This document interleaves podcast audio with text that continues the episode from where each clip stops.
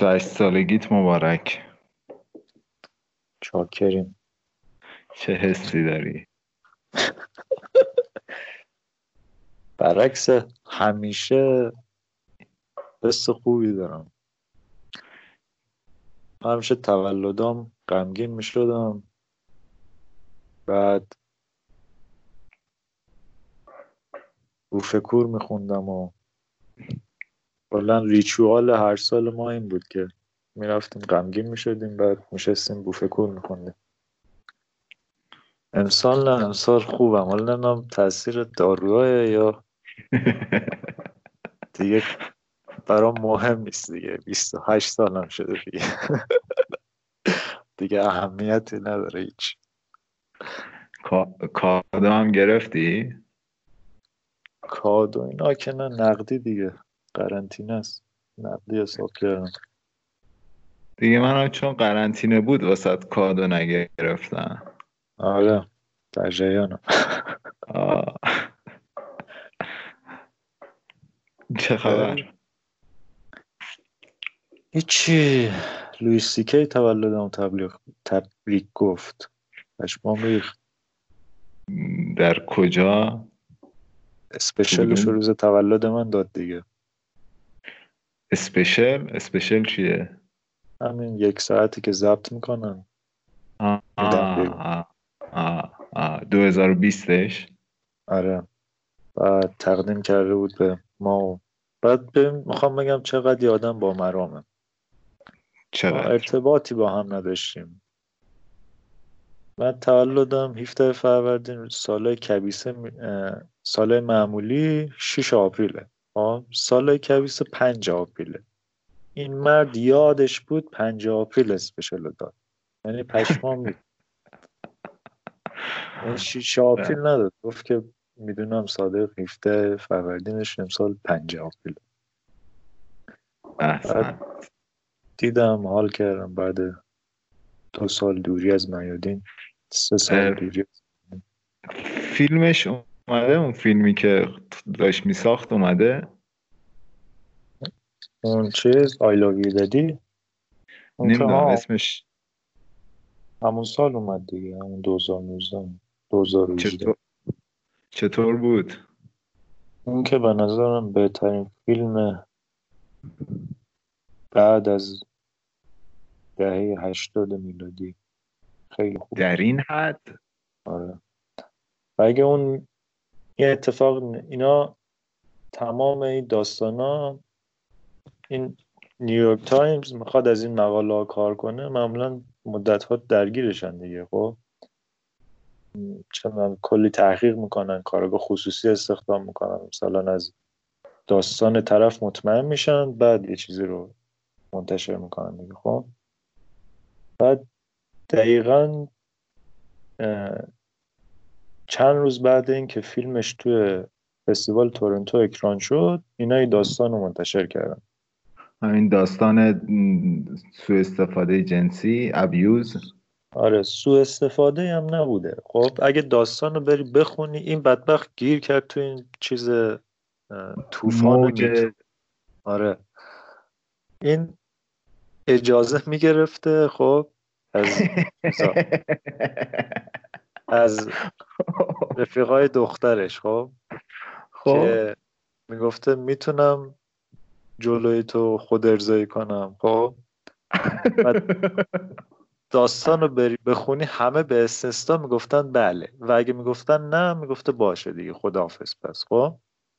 این از این خب. کار خوشش میاد بعد این بعدش چند تا اومدن که این از قدرتش سو استفاده می‌کرد و این داستان ها بعد دیگه بدبخت گیر کرد دیگه. توی چاخه بود چند تا گنده رو چیز کردن دیگه. بیل کازبی که آره. شروعش بود دیگه.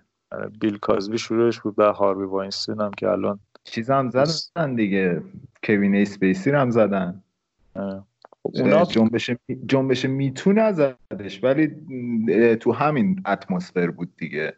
آره میتوهای ما... نر زدن ولی فیلمش ها اینو می‌خوام بگم. فیلمش در مورد اصلا همین چیزاست خب؟ یعنی آخرین دیالوگ فیلمش اینه. I'm sorry woman. از زنا عذرخواهی می‌کنه خب؟ بعد دقیقا در مورد همین مشکلات زنا و یه فیلم کاملا یه, یه فیلمیه که اصلا در مقام زنه خب؟ بعد این لامستب اگه این میومد میتو اصلا جمع می‌شد. یعنی واقعا یه فیلمی قشنگ چیزشو داره. چه میگن؟ ظرفیتشو داشت که. آره پتانسیلشو داشت که. قشنگ یک ضد حمله ای باشه به این میتو. بعدش با میتو مخالفی؟ با میتو مخالف نیستم ولی که ایناها رو جزء میتو حساب می‌کنن مثلا یکی دیگه یه عزیز انصاری یه کمدین دیگه خب؟ اونم بری داستان طرف رو بخونی یه دیت بد داشته. همین. یعنی بعد به خاطر اون کنسلش کردن یعنی دختر اومده بود مصاحبه کرده بود و این با من چیکار کرده اینا. ولی مسئله اینه که الان همه این فضای مجازی همه دنبال تیترن دیگه. آره. تیتر پول پول می‌سازه. رو تیتر کلیک کنی تبلیغای او صفحه آره. میشه پول آره. می‌سازه. اینا همین لویستیکه همون تیتر اولشون مثلا خوندن. دیگه هی کلیک می‌کنن رو اون آقا چی شده و همه همونو تکرار می‌کنن و کنسلش کنیم. این نباید باشه. بعد میگم این فیلم رو تو تورنتو که اکران کرد همه دیدن خب؟ بعد اون منتقدایی که تو تورنتو فیلمو دیده بودن هم کمترینش نه بهش داده بودن یا هشت و نیم. خب؟ یعنی خب. اون موقع تو آی ام بیدیش می‌رفتی هشت, هشت نه بود. نه آی ام بیدی فکر, فکر کنم Metacritic ه اون از 400 فکر کنم. خلاصه امتیازش خیلی بالا بالا آره. بعد اینا قشنگ نیویورک تایمز دید که آقا الان وقتش و مثلا اینم که اگه بیاد دیگه این داستان این داستان رو بعد این فیلم ها رو کنیم چیز نمیشه دیگه. تأثیری که الان داره نمی‌ذاره. اونا اومدن قبل اینکه تو آمریکا اکران بشه سریع داستان رو کردن دیگه اکران آمریکاش هم کنسل شد کلا. ولی فیلم دیگه از رونق افتاد دیگه فیلمش. آره بعد چون چیزم لویستیکه هم خیلی اصلا سینما فیل خیلی جدیه. یعنی تاریخ سینما رو خیلی خوب می‌دونه. بعد قبلا هم حتی تجربه فیلمسازی داره ولی تجربه فیلمسازی قبلیش استودیو درگیر میشن و کلا یه edit دیگه استودیو می‌زنه و خیلی چیز خوبی در نیامده اون ولی خب بعدش هم که دیگه استنداپش می‌گیره کلا میاد این سمت. ولی دانش سینمایی خیلی قوی داره رویسی که کلا فرد خیلی باهوشیه. یعنی از شوخی هایی که می‌کنه قشنگ معلومه چقدر باهوشه. نابغه است من میگم مثلا من چیزو از این مفهوم کاراکتر رو خب به معنی اینکه چطور می‌تونه کاراکتر از تیپ گذر کنه خب؟ تو این دوتا رو یه توضیح میدی؟ تیپ یه چیز تیپ یه سری ویژگی های ثابت داره خب؟ اصطلاحش تیپ سازیه یعنی تیپ مثلا معلم. خب؟ و اکثر کارهای جهان شموله. آره. اکثر ملودراما کارهای مدیوکر چی میگن؟ متوسط. هم اکثر کارهای هنری تیپن. کارهای درام. دراماتیک هنر به قول به قول فراستی مقوان. و چیز بدی هم نیست. مثلا خب آره آره. سنت نمایش این بوده دیگه. مثلا کمدی دلارت ایتالیا و تو مثلا ما خودمون روحوزی یه تیپ های آشنایی که باش می‌تونستن شوخی کنن بعد بازیگرات می‌تونستن بداهه برن و داستانهای آمیانه یا داستانهای شفاهی که مثلا در قدیم بوده یا مثلا داستانهایی که توی سعدی مثلا بیان می‌کنه تیپ دیگه. آره. ولی کاراکتر کاراکتر چیزیه که تاریخ داره. از تیپ گذر می‌کنه یعنی شخصی میشه خب؟ فردیت داره. آره. دیگه نقش اجتماعیش سرنوشتش رو تعیین نمی‌کنه. چیزی بالاتر از نقش اجتماعیشه که سرنوشتش تعیین کنه. تو کارهای کلاسیک خدایانن خب؟ تو کارهای مدرن مثلا بعد فروید روانشناسی کاراکتره که سرنوشتش رو تعیین می‌کنه.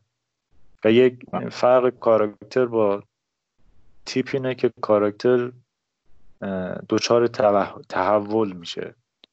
یعنی تیپ از اول تا آخر یکیه خب؟ یعنی فرزن اول داستان یا اول درام شخصیتش یه جوره یه سری اتفاقایی براش میفته و در پایان هم همون شخصیته. هیچ تغییری نکرده خب؟ یعنی داستان بین تیپ ها اتفاق برخورد تیپ ها میشه داستان ولی کاراکتر داستان در خود کاراکتر داره اتفاق میفته یعنی اینطوری میشه آره اونجوری میشه گفت ولی مهمتر اینه که کاراکتر تحول پیدا می‌کنه خب؟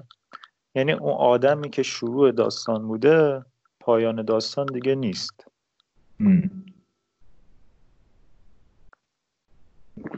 بعد داشتیم گفتی لویس سیکی لویس سیکی تقریبا معروف ترین و آره دیگه. تقریبا موفق ترین استنداپ کمدینیه که استایل چیز داره. سبک اصطلاحش بود؟ ابزرویشنال خب؟ تو کمدی یه تو stand-up comedy یه چیز کلاسیک داره یه فرم کلاسیک داره که setup punchline ه یعنی جوکه.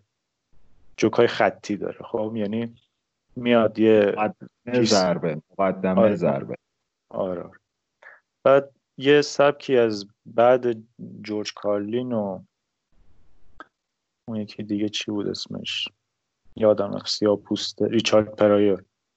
بعد اون سم کینیسون و ریچارد پرایر اینا تو دهه 60 که دیگه استنداپ کمدین راکستار میشن خب؟ یعنی اندازه راکستار معروف میشن و پول در میان بعد از اینا سبک ابزرویشنال وارد استنداپ کمدی میشه. یعنی داستان تعریف می‌کنن. خب چجوریه؟ یه, یه سری تیپایی یه سری کاراکترهایی که یه اتفاقی رو می‌بینن و می‌بینن و تعریف می‌کنن. یعنی یه اتفاق رو تعریف می‌کنن خب؟ و جوکو انگار یه جور ترکیب کمدی موقعیت با کمدی گفتاری. خب؟ فهمیدم که خیلی نزدیک به تئاتر؟ دقیقا همون کاری که لویسی کی می‌کنه دیگه. چون مثلا من دیدم کارهای لویسی کی و این حرفتو کاملا می‌فهمم. جوکش یا اون استنداپ کمدیش یک خط روایی داره. اینطوری نیست تیکه تیکه بیاد مثلا ده تا جوک تعریف کنه. یک جوک واحده که در موقعیت های مختلف تو رو میخندونه در مقاطع مختلف تو رو میخندونه. و برای همین هم است که استنداپ کمدی دیگه از آمریکا پخش شد به تمام جهان یعنی مخاطب جهانی پیدا کرد. چون که توی فرم کلاسیک جوک خیلی از جوکا وابسته به فرهنگ دیگه خب؟ یعنی مثلا در مورد یه, یه, یه اسمی رو یه اصطلاحیه که مال یه تلویزیون مثلا دو دهه قبل یه برنامه تلویزیون دو دهه قبل. مثلا من ایرانی نمی‌تونم باشه ارتباط برقرار کنم خب؟ با هم که مثلا چیز باشه نبوغ, نبوغ آمیز باشه خب؟ مثلا یه نمونهش یکی از استیون رایت خب؟ من هنوز با فهمیدنش مشکل دارم. استنداپ کمدی خطیه خب؟ ولی وقتی می‌فهمی می‌بینی چقدر نابغه است. خب قشنگ این عین یک چیزه. عین یک انگار آهنگسازه. خب یعنی ویرچوزوه یعنی خیلی جوکاش تمیز و درست حسابی. ولی این ابزرویشن حالا اینا موقعیت رو می‌سازن برای مخاطب. در لحظه می‌سازن. برای هم همه فقط تو لازمه که انگلیسی بفهمی. لازم نیست که با جهانشون آشنا باشی تا او جوکو بفهم. هم انگلیسی هم ندونی الان ماشاءالله لویسی که همه کاراش زیرنویس داره. حتی با زیرنویس هم می‌تونی بفهمی بخشی از کاراشو. آره الان که دیگه زیاد شدن ولی خب شروعش کسایی بودن که آره. تو کشور دیگه با این زبان آشنا بودن و چیزم غیر ایران اینا هر کشوری که میرن تور می‌ذارن. یعنی مثلا لویسی که دوبه هم اومده مثلا خب؟ آره یعنی دیدم. الان دیگه انگلیسی زبان انقدر هستن تو آشنا به انگلیسی تو کشور مختلف انقدر هستن که اینا مثلا یه سالونه دو هزار نفری رو پر کنن برای مثلا سه شب. بعد چیزی که من از لویسی که یاد گرفتم میگم همین کاراکتر بود. چیزی که تو کارش برام جالب بود اینکه وارد کاراکتر که میشه خب با یک تغییر خیلی کوچیک کاراکتر رو القا می‌کنه خب مثلا خیلی یه سری کمدین هستن خیلی شلوغ بازی در میرن خب. چون ذاتا بازیگرای خوبی هن. خب کاراکتر رو یه جوری بازی می‌کنن مثلا یه صدا رو یه جوری تقلید می‌کنن که کاملا قابل باور میشه خب. ولی لویسی که آدم خجالتیه مثلا سرخورده بدبخت تمامش نویسنده بوده خب؟ ولی همینو جوری پیدا کرده که اون کاراکتر رو با کوچیکترین حرکت خب؟ با کوچیکترین تقلید صدا مثلا یه چیز خیلی مینیمال. یه کاراکتر خیلی معروفی که تو کاراش هست اون کاراکتر چینیشه دیگه که فقط لحجهش رو می‌گیره. آره، اون چینی یا مثلا یه کاراکتر کودن داره. که با همه چی خیلی ساده برخورد می‌کنه. خب یه کاراکتر ترسو داره. مثلا یکی از جوکاشو که من خیلی دوست دارم بتمنه. کال بتمن. که یه خفاش میاد تو چیز. آره.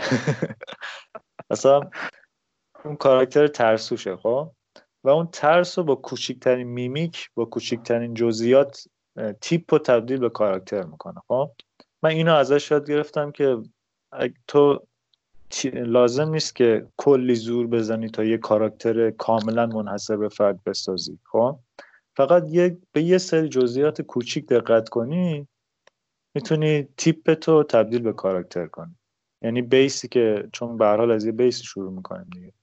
بیسی که تو ذهنت برای اون تیپ مورد نظرت چون مثلا یه نقش اجتماعی داره دیگه چه می‌دونم معلم قدش انقدر مثلا چند سالش اینا. بعد یه تغییر خیلی کوچیک تو اجرا کنی اون تبدیل به کاراکتر میشه. لازم نیست خیلی زور بزنی. آره قبول دارم. چیز تو دیدم؟ فیلم تو. کندوکا ها. چند تا نکته است خب. یکی این که من تو رو ده ساله میشناسمت یه بار ندیدم که تیغ بزنی. یعنی روز عروسیت هم من یادمه که تیغ نزده بودی ماشین زده بودی. اینجا ماشینه. بذار بذار بذار. این ماشینه. ولی مسئله اینه که بابام ریشتراش جدید گرفته. ریشتراش قدیمیشو من گرفتم با ریشتراش زدم.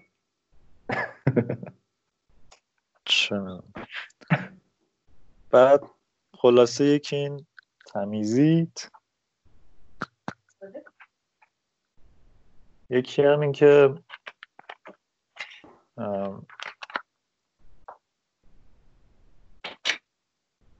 اون چرا مطالعه رو مستقیم نزن تو صورتت. بعد نکته بعدی این که زنگ بزن سوال کن مثلا بگو من چیکار کنم؟ برای نور برای قاب. بعد پشت بود آشپزخونه چرا باید دیده بشه؟ بعد اینا به کنار. چرا انقدر مصنوعی؟ این دست تو دارش اینجوری تکون میدی خب هنوز تمرین اولم بود. هنوز مثل, مثل همین پادکست مخاطب رو فراموش کن. ما توی تئاتر و سینما خب؟ خب. یه اصطلاحی هست تو تئاتر میگن که سایه مخاطب سنگین رود. خب مثلا به یه کارگردان می‌خواد به بازیگرش چیز بده راهنماییش کنه یکیش اینه. خب. یکی دیگه هم اینه که مثلا تو سینما به بازیگرت میگی دوربین برات سنگینه. یعنی چی؟ یعنی مدام آگاه به حضور مخاطب یا آگاه به حضور دوربین. خب؟ برای دوربین بازی می‌کنه نه برای خب آخه من بازی نمی کنم من دارم با دوربین حرف می‌زنم. یعنی چجوری دوربین رو فراموش کنم؟ خب نه تو دوربین رو نباید فراموش کنی. باید برای دوربین حرف بزنی ولی تو مخاطب تو ذهنته. یعنی چی؟ یعنی تو به مخاطب با میمیک می‌خوای بفهمونی که مسلطی به مطلب نه با خود مطلب. خب؟ دلیل این که من حس مصنوعی بودن از این می‌گیرم اینه که آره، آره. چیز می‌خوای میمیک می‌خوای بذاری. فهمیدم بیش از حد مثلا دستامو تکون میدم. دستا این فرم آکادمی که مثلا اینجوری داداش.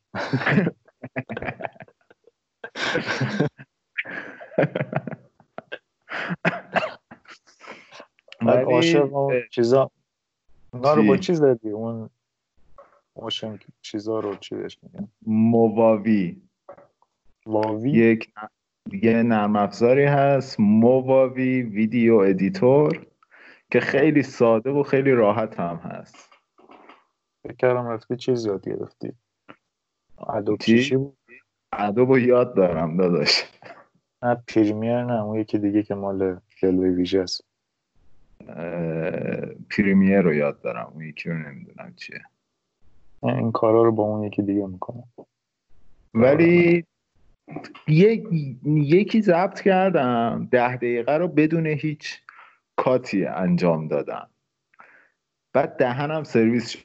20 بار فکر کنم من هی گرفتم وسطش توپ زدم چیزی زدم فلا اینا. دوباره از اول. اون خیلی طبیعی شد. یعنی خیلی راحت تر صحبت کردم. این یکی رو بعد آمدم دو دقیقه دو دقیقه گفتم بگیرم خب راحت تره دیگه. این یکی نسبت به اون اولی قبول دارم که مصنوعیه. خب ولی تجربه هر جا که هر جا که توپق می‌زنی خب تو می‌تونی کاتش کنی. مهم یعنی چیز نکن کلا کات نکن. یه تنفسی بگیر مثلا دوباره شروع کن به گفتن او جمله. خب بعد این کات هیچ مشکل نداره مثلا بین جملاتت کات بخوره. اگه این یوتیوب یوتیوبرها رو دیده باشی مثلا اینه که آموزشی کار می‌کنن. خیلی از این تکنیک استفاده می‌کنن. یعنی یه چیز پذیرفته شده است برای این فرمه آخه دو دقیقه باز چیه که تو وسطش توپق هم بزنی؟ خب منظوری که توپق که می‌زنی دوربین رو قطع نکن. دوباره آره. آره آره آره. اینو کلا تجربه شد دیگه. انشالله ویدیوهای بعدی بهتر. ولی اینو قبول دارم که ویدیو دوربین سنگینی می‌کنه روم. خیلی سنگینی بعد چجوری فالووره اون بیشتر از فالووره پادکسته؟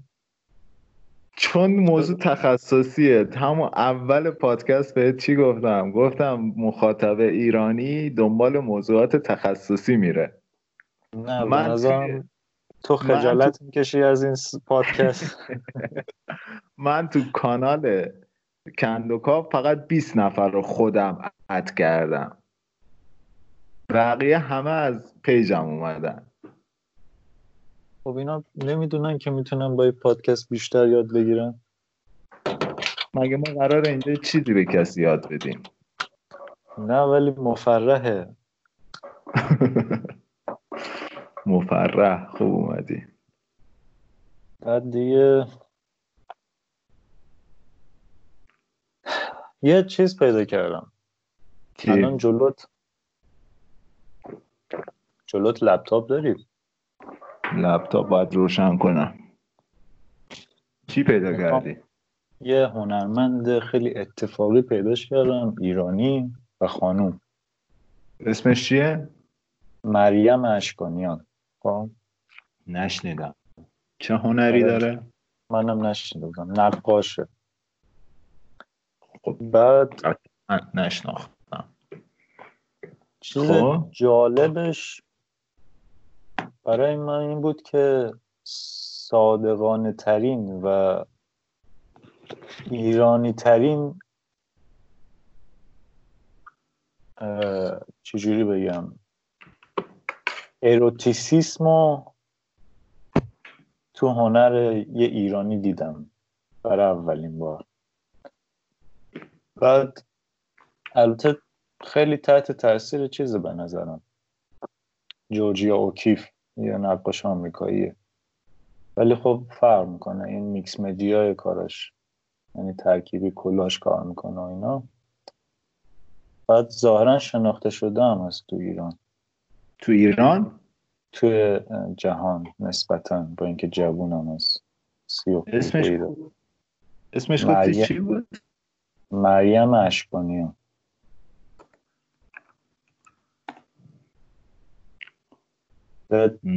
چیزش؟ برام این تا حالا نیده بودم که اروتیسم ایرانی تا حالا نیده بودم خب؟ خیلی صادقانه است خیلی هم چیز زنانگیش خیلی صادقانه است یعنی ادایی نیست. همین که اجراش خیلی خوبه هم چند روز داشتم همش کاره اینو هرچی پیدا می‌کردم تو اینترنت می‌دیدم. کاراش خیلی مفهوم بکارت داره درسته؟ بکارت هم نه همون اروتیسم زنانه کارش زنانه زنانگی رو نشون من الان تو Google picture search کردم Google image بعد چیزایی که آورده این اوایلش که همش ربط داره به بکارت فکر می‌کنم. آره هر برداشتی می‌تونی ولی این چیزا خیلی همه چی توش هست. مثلا می‌بینید هم فضای جامعه است هم آره آره ایرانی بودنش. آره. خیلی خلاصه که برام عجیب بود. بقیه هم که می‌بینن برن. ببینن کاراش گوش می‌کنن برن اون چیزای سوزندوزیاش هم خیلی جالبه. آره. رو, بال... رو بالش بالش تور هست. دارم می‌بینم. فکر کردم اول مثلا کپی کارهای هنر نقاشی هاشه که یکی دیگه انجام داره الان دیدم نه خودشه. نه نقاش میکس مدیاه یعنی ترکیبی و کولاش کن فقط ابزارش رنگ نیست. واقعا حیف که ما کشوریم که این چیزا دیده نمیشه. با قرنطینه چیکار می‌کنی؟ قرنطینه که بابا دیگه یکی فامیل نزدیکمون گرفته از ظاهرا چیزم هست. پیک مشهد شروع شده تازه. تازه شروع شده؟ آره. الان همین فامیلمون توی چیز کار می‌کنه بیمارستان امام کار می‌کنه. بعد خیلی هاشون گرفتن از کارکنه و پرستار و اینا. بعد الان که تو قرنطینه خونگیه. بابام براش میره چیز می‌خره می‌بره براش. اوزاش چطوره؟ اوزاش که خوبه. بچه هاش رو اینا هم که تستشون منفی بوده فعلا. زنش و بچه هاش چند سالشه؟ سی و هفتشت خب باز خوبه جوانه پیک مشهد تازه شروع شده. آره. عید که خبری نبود که. خبری نه اینا پخش می‌کردن دیگه. بعد تازه مسافرت هم برگشتن؟ ساعت کاری هم که شروع شده.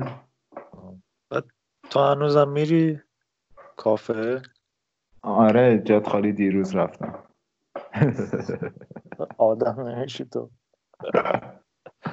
آخه من من حساب بکنم تا الان گرفتم. اگه گرفته باشه قطعا یکی از خانواده بروز می‌داد. گروه خونی چیه؟ آبه. آه از همه خطرناک داره یعنی تو چیزایی که تا الان هست. آ داریم تو خونه آدمان آ نه اون به منفی بود. بعد واقعا الان خیلی ویروس عجیبیه. چه جلوتر. چیزی که مثلا همین رفتارش رو واقعا نمی‌فهمن پژوهشگرا. مثلا الان یک چیزی که اینکه انقدر مرگ و میر تلفات توی کارکنای بیمارستان زیاده میگن یک حالتی که خیلی بد گرفتارش میشه آدم اینه که با حجم زیادی از ویروس مواجه میشه. بعد دلیل بدی بد گرفتنش میگن که این چون هنوز ویروس کاملا با انسان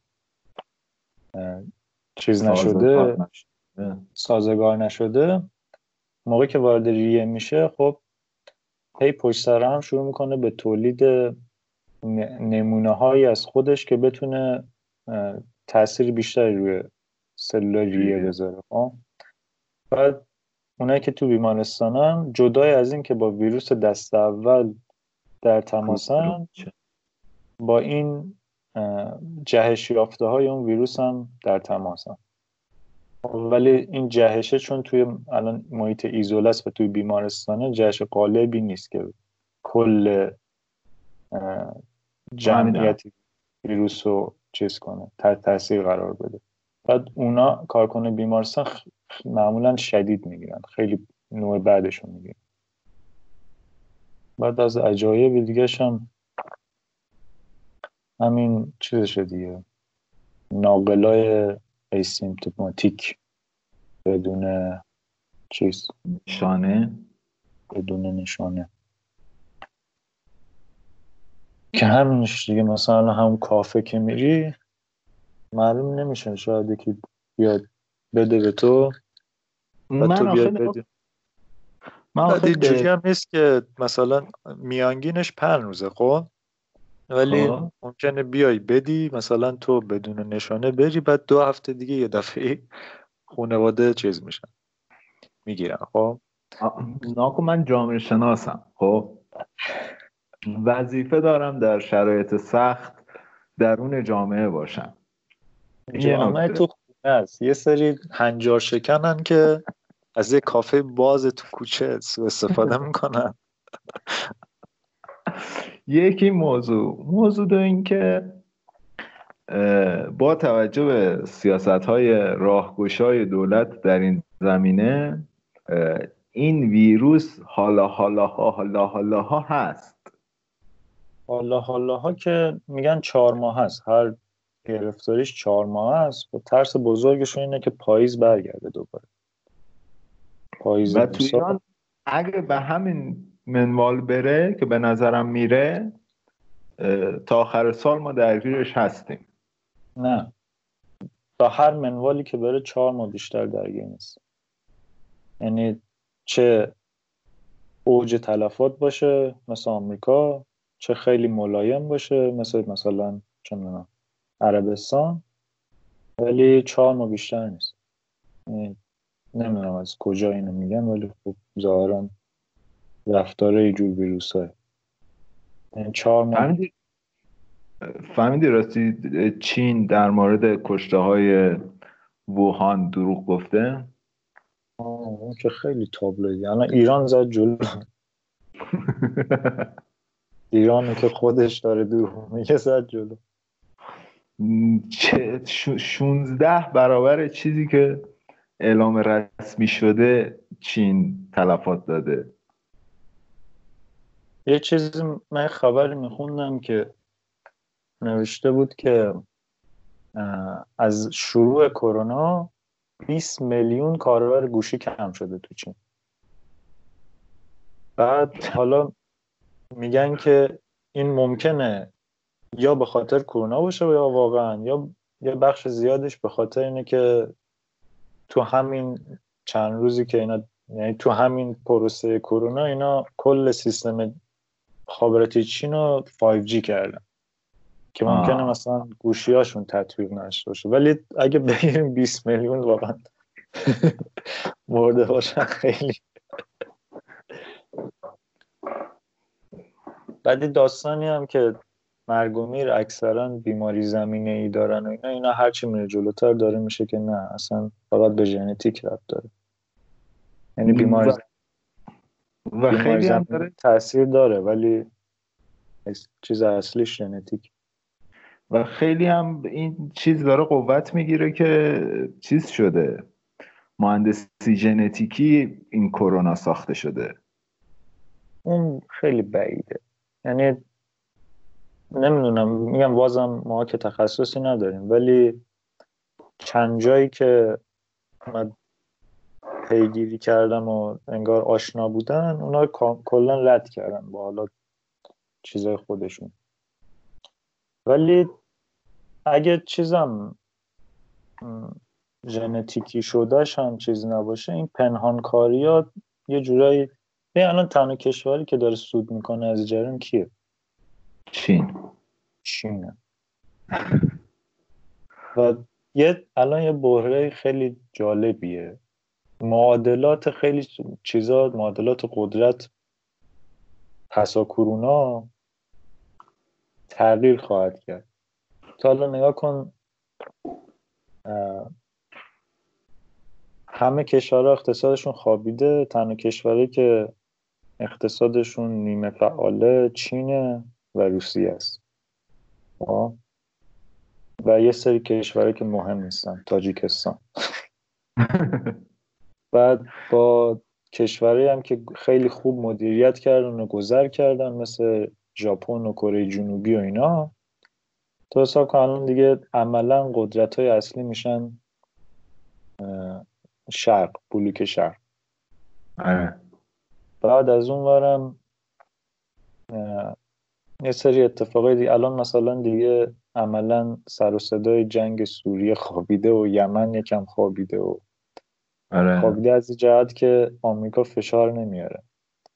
بعد اگه آمریکا واقعا بحرانش خیلی جدی بشه عملا یه راه دو راه براش میمونه. یا کلا بیخیال قدرت بشه بگه آقا ما نخواستیم یا اینکه یه جنگ با ایران شروع کنه. آمریکا که دو هفته آینده رو دو هفته مرگبار توصیف کرده. پیک کرونا این هفته و هفته بعده. بعد از اون طرف هم تجهیزات فوقالعاده سنگینی آورده توی عراق. و دو بار ایران رو رسما تو همین هفته اخیر تهدید کرد.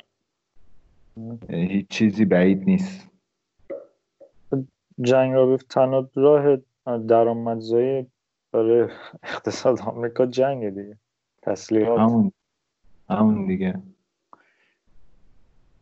بعد ببینیم چی میشه. ولی کلا داره اتفاقای جالب. مثلا الزیوایر دیدی؟ سه ماه رایگان کرده. دسترسی آره. شد. آره. چقدر دو سه هفته بعد پون ها یعنی به کارمون به کجا رسیده که این داره از پون درس تقلید می‌کنه. یه خبر میخوندم کارخونه های مشروبات الکلی زدن تو کار ساخت مواد ضد عفونی به صورت رایگان دارن توضیح می‌کنن. کلا دنیا جالبیه. شما در شستی ها می‌گفتین ما به خورداد پرادسه عادت داریم. حالا ده افتادی ها بابا داداش ما به یه عمر پرحادثه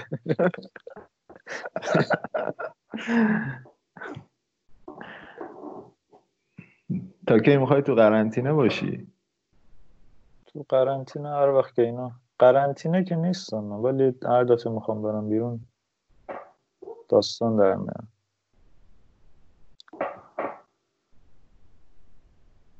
ولی برد و واقعا چیز کرد. این پادشاه تایلند کرد. خبر اونو خوندی؟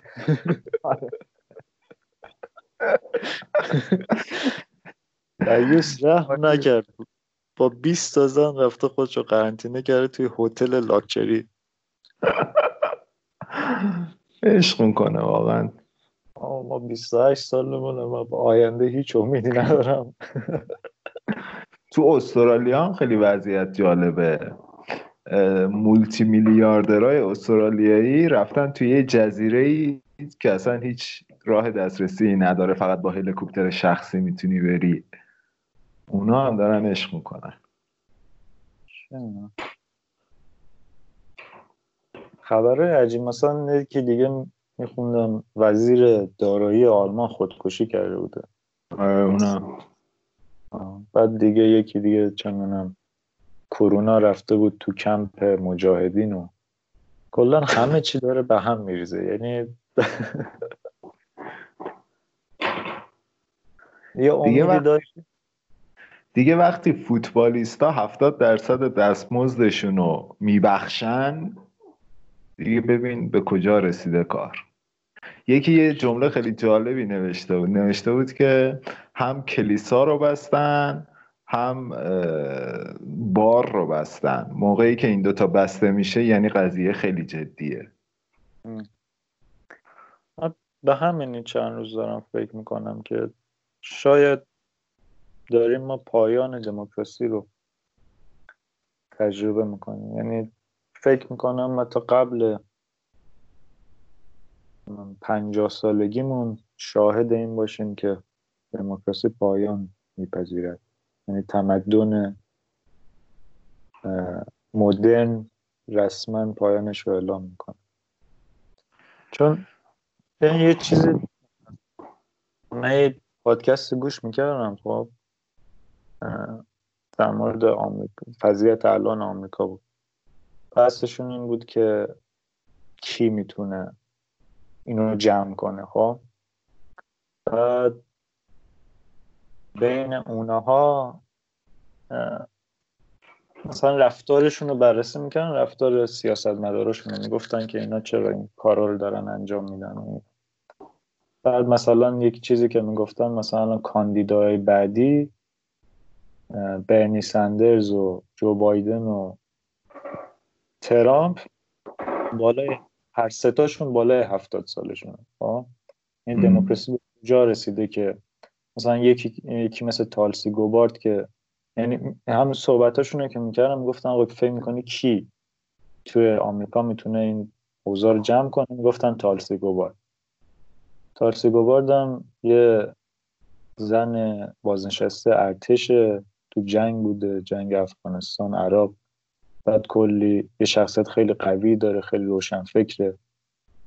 بعد مثلا اینو مثال می‌زدن. یا می‌گفتن مثلا منظورشون این بود که توی بحرانای تو تاریخ بحرانا و بزرگترین بحران تمدن جنگ بوده دیگه خب؟ تو شرایط تو شرایط جنگی هیچ وقت حرف دموکراسی و این داستانا لیبرال و جمهوری ها و اینا نبوده. یک نفر یک مردی می اومده وسط. استوره آره مثل چرچیل. خب؟ که اونو رد کنه. اون چه میگن؟ بحران رو بخوابونه. آره مدیریت کنه امید بده و بتونه خیلی چیزا رو چه عوض کنه شرایط رو عوض کنه بعد چیزی که من دارم بهش فکر می‌کنم اینه که اصلا سیاست مدارای ما این تیپ سیاست مداری که تو ذهن ماها هست با خب. خب. دقیقا تقلید همین رهبرای بزرگه اونا موافقه یا نه مثلا اینا با ادای این آدما رو در آوردن خب تبدیل میشن به چیز؟ تبدیل میشن به آدمای مورد اعتماد مردم. یعنی اعتماد مردم رو با تقلید رهبرای دوران جنگ قبل از خودشون می‌خرن. مثلا تو هم ایران خودمون دقت کنی خب؟ از فرم لباس پوشیدنشون فرم رفتارشون. فرم کیه؟ کسایی که توی قهرمانه دفاع مقدس ما بودن. خب؟ خب. قبل از اون مثلا سیاستمدار فرمشون کی بود؟ مصدق بود. شیک و چندونم تحصیل کرده و مثلا به ادبیات مسلط و اینا مثل بنی صدر. خب؟ ولی در عمل این آدما آدمایی نیستن که بتونن چیز کنن. بتونن مدیریت, مدیریت کنن. و مسئله اینه که دموکراسی سیستمیه که بدون مدیر خود مختار میره جلو. خب اگه دموکراسی رو مساوی بگیریم با چیز دیگه کاپیتالیست در عمل. خب؟ خب. یعنی که دموکراسی عملا فقط یک نمایشگاهیه برای حالا چه کاپیتالیست چه نظام های چپ که اهداف اونا بره جلو. خب؟ و اونا هم اهدافشون همش چیز دیگه بر اساس کالاه بر اساس عرضه و تقاضا خب؟ یعنی خب. اون سیستم اون سیستم احتیاجی به مدیریت نداره احتیاجی به شو نداره احتیاجی به مسائل جامعه نداره. خب؟ می‌فهمم. امیدوارم که خروجی این پسا کرونا این باشه که مردم متوجه این بشن. حالا جدای از مردم مثلا خود روشنفکرای ما. فقط اینا رو بیان برای مردم توضیح بدن که این شخصیت سیاستمدار یعنی چی؟ و انقدر دیگه این اسطوره سازی واسه سیاستمدارا نکنیم. چون انقدر بها ندیم اینجور بذار من یه چیزی رو بگم. من خب کسی هم که تو تشی جنازه هاشمی رفتم شرکت کردم. دولت اول و دوم روحانی بهش رأی دادم و حتی تو ستادش بودم. و موقعی که موقعی که ظریف تو انتخابات پیروز شد نه مثل بقیه خیلی شدید ولی به هر حال هم صدا شدم و گفتم که ظریف مصدق زمانه. از 96 تا الان اتفاقات خیلی زیادی افتاده و خیلی از ماهایی که رأی دادیم همون 96 گفتیم پشیمونیم. اون عده کمی هم که گفتن نه درست میشه فلان میشه تو 98 اونها هم پشیمون شدن. به نظرم اینطوری فکر می‌کنم. و سعی می‌کنم صرفا به دیده های خودم متکی نباشم و سعی کنم علمی نگاه کنم. فکر می‌کنم الان کسایی که به روحانی رأی دادن اون بیست چند میلیون نفری که به روحانی رأی دادن بیش از پنجاه درصدشون حداقل از رأیی که دادن پشیمون هستن. اینا رو بذارم کنار. اینو می‌خوام بگم که وضعیت کرونا یه حسن ختامی بود و وضعیتی که از 96 شروع شد و دونه دونه این استوره هایی که ما فکر می‌کردیم وجود دارن و شکست. توی وضعیت کرونا تو همون اسفند تو همون نوروز خیلی ها داشتن از این صحبت می‌کردن که ما عملا در وضعیت بی دولت هستیم. دولت خودش هیچ کاری نمی‌کنه. دولت هیچ تمهیداتی رو نمی‌بینه قرنطینه رو اجباری نمی‌کنه. و و و و پس خودمون به فکر خودمون باشیم. این جمله خودمون به فکر خودمون باشیم شد یه شاه بیت توی گفتمان مردم. حداقل تو شبکه های مجازی این خیلی استفاده شد که آقا خودمون به فکر خودمون باشیم. در نهایت حرفم اینه که یعنی این خوشبینی رو دارم. که سعی می‌کنم یه خوشبینی علمی باشه نه اینکه صرفا آرزو کنم اینطوری باشه. هم آرزو می‌کنم هم فکر می‌کنم واقعا هم داریم به این سمت حرکت می‌کنیم که این اسطوره ها بشکنه و برگردیم به واقعیتی که توش داریم زندگی می‌کنیم. توی تمام دوران گذشته تقریبا ما همواره یک نیم نگاهی به رویاهای غربی داشتیم. یه مثال سادهش مثلا مشروطه موقعی که اومدن قانون رو بازنویسی کنن با همین ایده دموکراسی اومدن وسط و حق رأی رو به تمام مردها دادن. تا قبل از اون توی مشروطه اول یعنی تو اوایل مشروطه حق رأی برای مردانی بود که دارایی بیشتر از یک دارایی مشخصی رو داشته باشن. آمدن قانون رو بازنویسی کردن گفتن نه همه مردها باید رأی بدن. همه می‌تونن رأی بدن همه مردها. و با این کارشون گور خودشون رو کندن چون فعودال ها اومدن رعیتی که در اختیار داشتن و ریختن تو صندوق های رأی. متوجه چی میگم؟ این اتفاقات به نظرم کمتر در آینده شاهدش خواهیم بود که بدون توجه به واقعیتی که توش داریم زیست می‌کنیم صرفا زر بزنیم صرفا شعار بدیم و از این جور کارا. حالا من امیدی به شرایط ایران ندارم چون به نظرم بیشتر این حرفایی که زدم این چیز از دموکراسی گذر از دموکراسی برای اروپاست و آمریکا. و چون به نظرم الان دیگه سیستما به یه تثبیتی رسیدن. خب یعنی نظامی که الان تو کشور ماه خب یه نظام کاملا هماهنگ با همه چیه ماه. یعنی اگه نمیشه اینو نقص کرد که آقا مردم ما و خود ما یه چیز جدایی از این نظام. مثلا یکی از اخباری که بین این همه اخبار کرونایی گم شد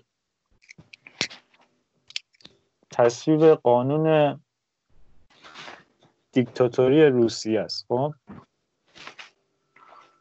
یعنی که نمیم شنیدی یا نه. نه چی بود؟ پوتین راهش رو یک پله دیگه هموار کرد برای ریاست جمهوری دائمی آدامولو خب. اینو می‌خوام بگم که هر این تمدن شرق بلوک شرق تمدنیه که همین خواهد بود. خب؟ و اینش ترسناک می‌کنه قضیه رو برام که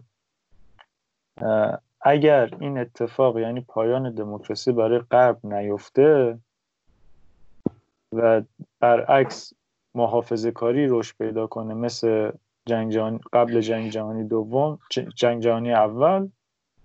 همین اتفاق دوباره در تاریخ تکرار خواهد شد. یعنی برخورد بلوک قد باشه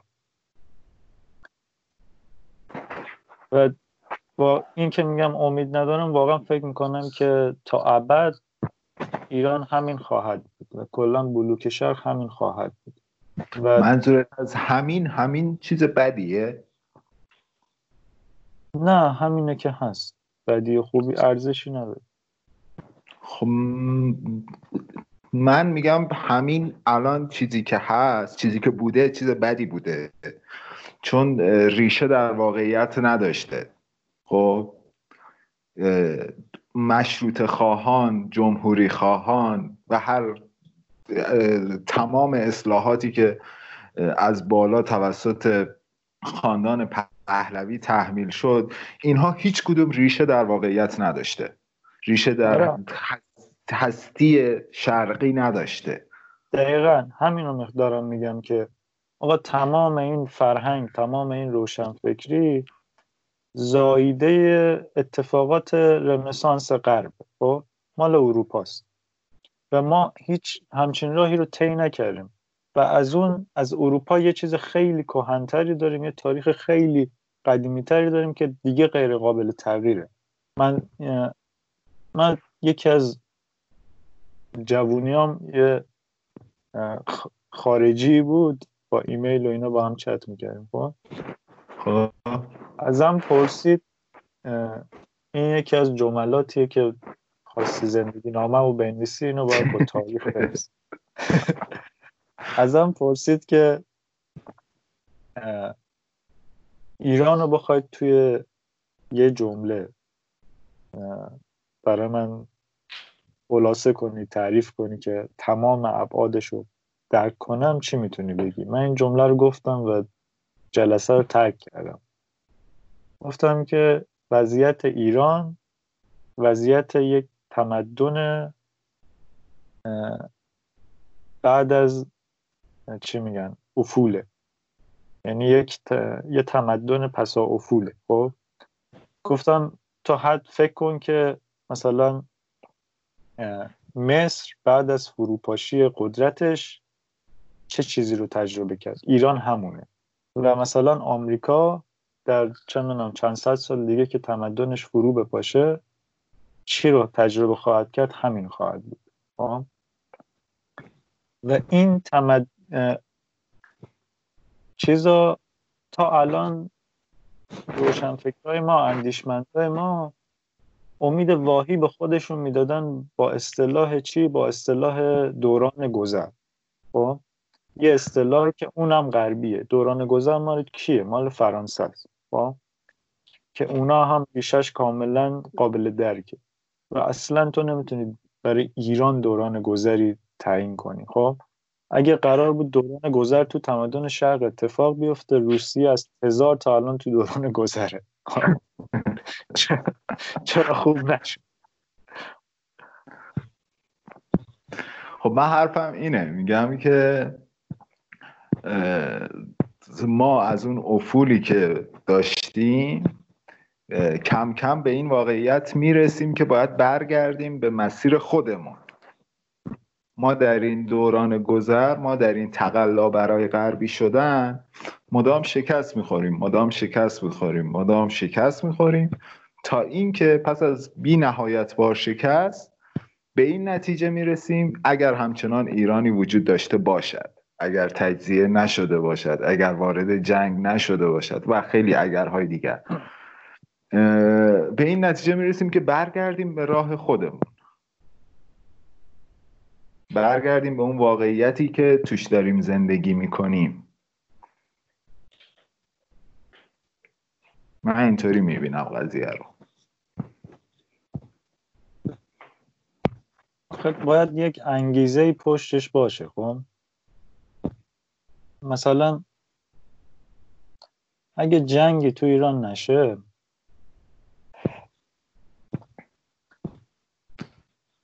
احتمال تجزیه خیلی بالاتره. اونم به خاطر اینکه تو غرب و جنوب غربی ایران انگیزه ای دارن به اسم انگیزه ناسیونالیستی خب؟ ولی تو شرق ایران همچه انگیزه وجود نداره. خب انگیزه تغییری وجود نداره. یعنی اگه جنگ نشه تو بهترین حالت اکثریت جامعه که شرق ایرانن حالا تراکم اونور بیشتره ولی تو قدرت که آره. قدرتی ندارن تو اکثریت. تو اکثریت که از انگار وابسته به تمدن شرق ایرانن دیگه ما انگیزه ای نداریم. ما تموم شدیم. خب ما همون دوران همون تمدن پسا افولیم یعنی تمدن شرق تمدن شرقی ایران تمدنیه که قبول کرده آقا نظارگر تاریخ باشه به جای اینکه کنشگر تاریخ باشه. آره. برای همین میگم انگیزه ای نیست که مثلا تغییری رخ بده. ممکنه چیز تطور پیدا کنه شکل ظاهریش عوض بشه خب؟ ولی فکر نمی کنم که توی اصولش تغییری به وجود بیاد اتفاقی به وجود بیاد. نمونش مثلا همین ترکیه خودمون خب؟ ترکیه همین الان وضعیتش مشخصه دیگه چیه. یعنی با اینکه زواهرشون زواهر غربیه ولی کاملا توی فقط 16 سال عملا چیز داشتن. یه حکومت غربی داشتن بعدش دوباره اردوغان اومد و آره همه چی رو عوض سخن آخر رو بگو بریم. شارژم داره تمام میشه. سخن آخر رو فیلم رو دیدی؟ من این فیلم رو خیلی وقت پیش همون سال 2012 اینا بیرجند که بودم دیدم. هیچی هم ازش نفهمیدم. واسه همین دوباره ندیدمش. سند خیلی فیلم داغونی بود. با چی بودیم؟ مسعود برو بگو جدی فیلم بدی بود؟ فیلم بعد که فیلم چیز خاصی نداشت. یعنی یه تو چیزه یه شعر بورژوا بود. والا مسعود اون مسعود یه پستی نوشته در موردش. برو پستر رو تو ولبینگ بخون. تو page ش page تخصصیش. فیلمه مثل این که خیلی تو دنیای سینما کلی نقد گرفته و کلی صحبت شده آره. در موردش. من اسمش رو همیشه میشنیدم ولی حالا بگین برای برای Holy Motors ولی با یه دیدی رفتم که مثلا او بریم چی ببینیم. خب ولی نه. به تو بهترین حالت میگم یه شعر بورژوا بود. یه آدمی که اصلا در خاصی نداره. حالا به زور بیا یه شعری بگی. حالا من فیلم لویس سیکه رو گذاشتم دانلود شه. ببینمش قسمت بعد در مورد اون صحبت کنیم. می‌تونیم چیزم بیاریم. مسعودم بیاریم در مورد این هولی موتورز. کاری باری. قربانت فعلا. خداحافظ. خداحافظ.